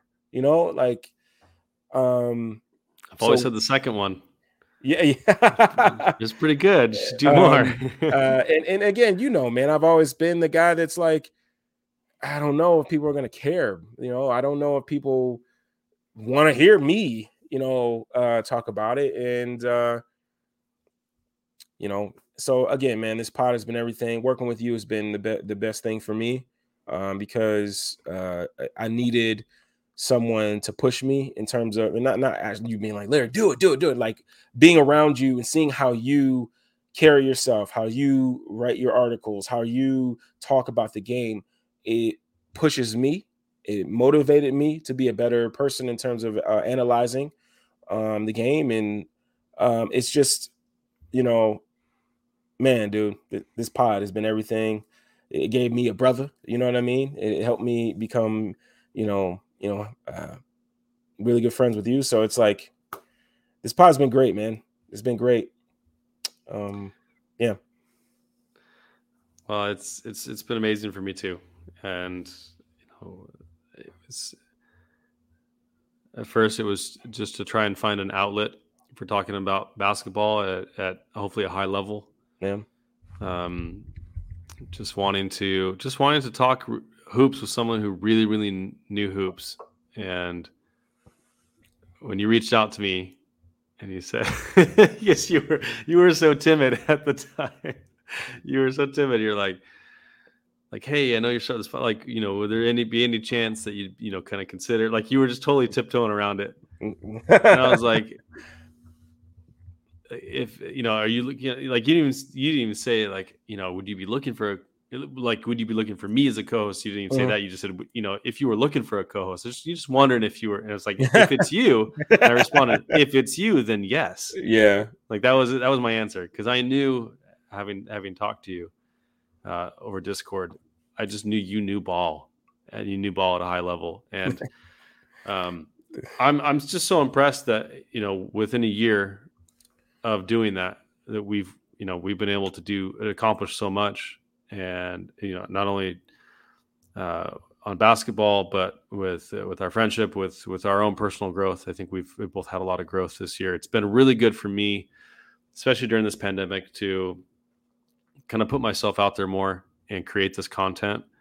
And i wish i could write more. I, I haven't been able to write as much as i wanted to because of all the stuff i got, got going on in my life um, you know as, as as most of you guys know, that this is not a career for me. This is a hobby. Uh, I have a full time career, um, and I have a full time family, and you know I'm doing this late at night because that's the only time I, I get to do it.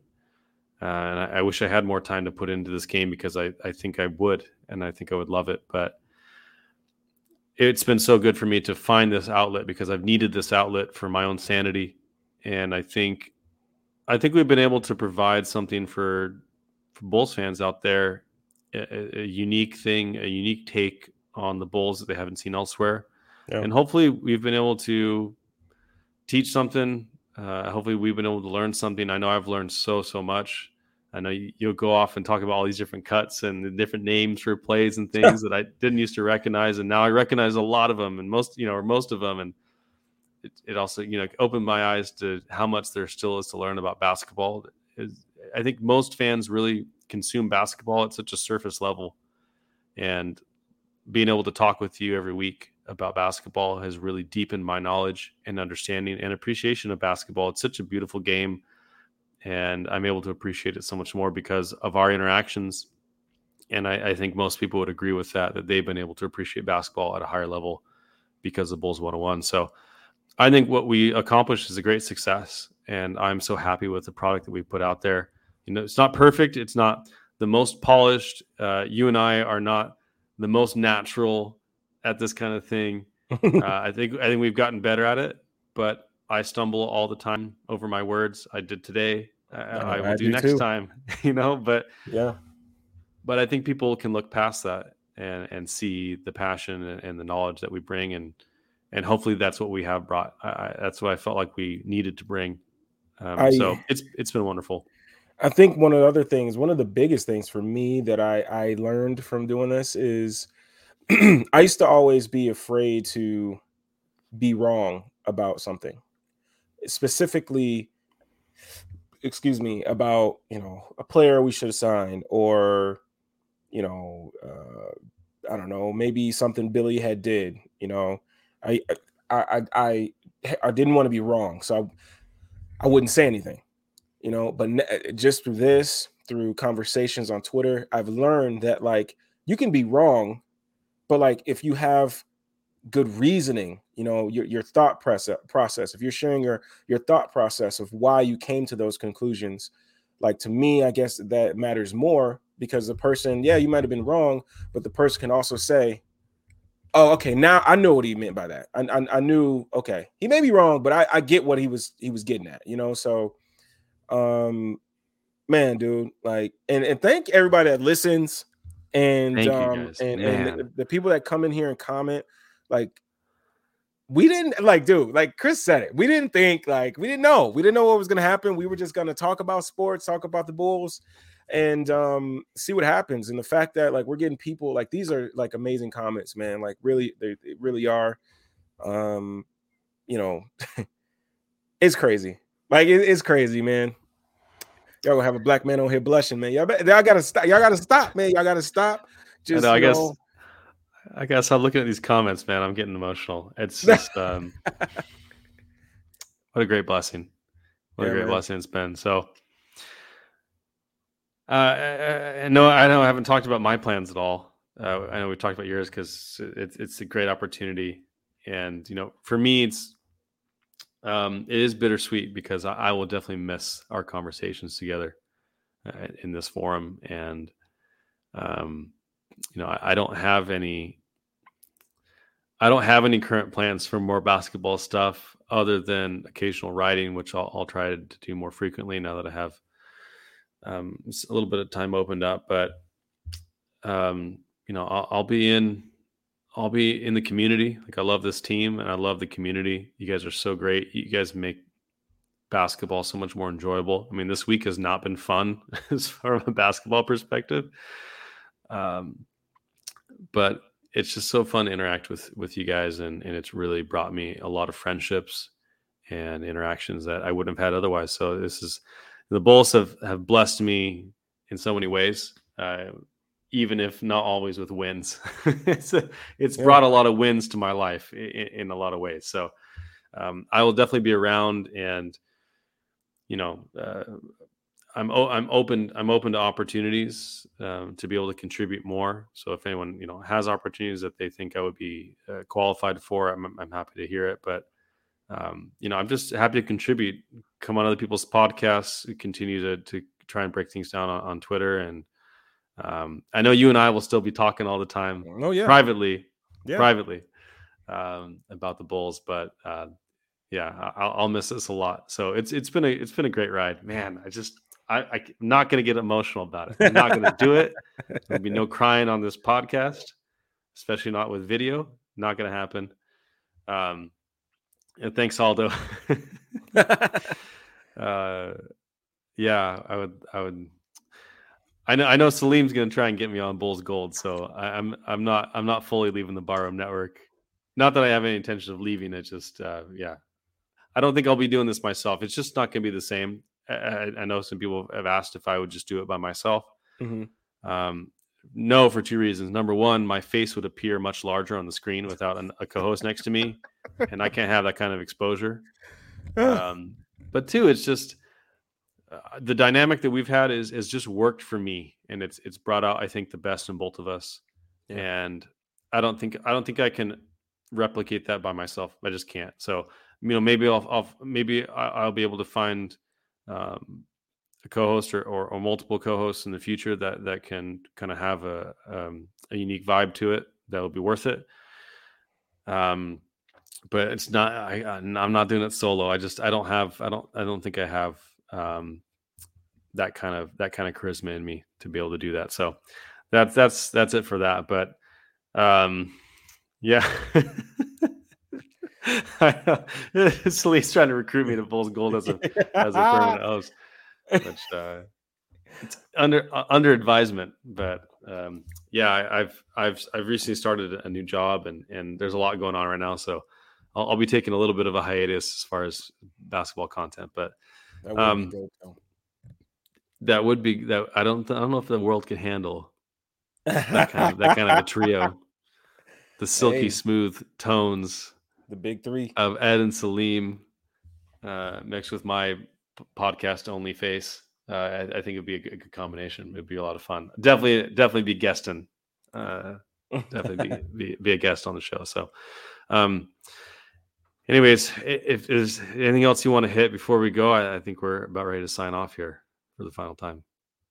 Um, I mean, damn, no, man, I, I think, I, think I don't want to leave. I know, right? I don't uh, want to keep people for no reason. Everybody want to watch a, a game together right now? no. Anyone got some some Tristan Thompson film to break down or something? I wish. Um, no, man, but um, yeah. Last thing I'll say is, is like you know, once again, thank you, Aldo. Thank you, Barroom Network. Thank you to everybody that listens, um, that has listened. Thank you to everybody that gets up late with us to have some late night Bulls talk. Um, um, I really appreciate that. You know what I'm saying? Um, and you all, uh, the listeners and the comments, have helped me become a better um, analyst because some of the questions you ask make me think differently. Um, you know, uh, and make me have to like, man, that's a good question. Like, I need to go back and watch and yeah. see why. Um, but thank you, thank you, thank you. That's what I have to say. And let's let's not give up on these Bulls. You know, um, they're going through a little rough patch, but it's a long season. It's gonna happen. It's gonna happen. Um, so just stay locked in with this team. We got a team that's gonna be. Uh, uh, we, I should say we got a front office that is are going to be aggressive and they're going to to make the moves that need to be made. Um, so I'm not worried, man. Uh, just stay just stay locked in with this team. There's this is a good team. That's all I really have to say. Yeah, it's a great team. It's been a great season despite all the ups and downs, and it's been a great ride with you. And so, I, I agree. Amen. Thank you for everything, Aldo, Barroom Network, Laro, all of our all of our faithful uh, listeners, watchers, commenters the commenting you're so right it's just it's added another element of interaction that's just been it's it's made it that much sweeter so um, thank you guys so much. We'll be signing off for last time uh, for bulls 101 chris and laro we are out. Peace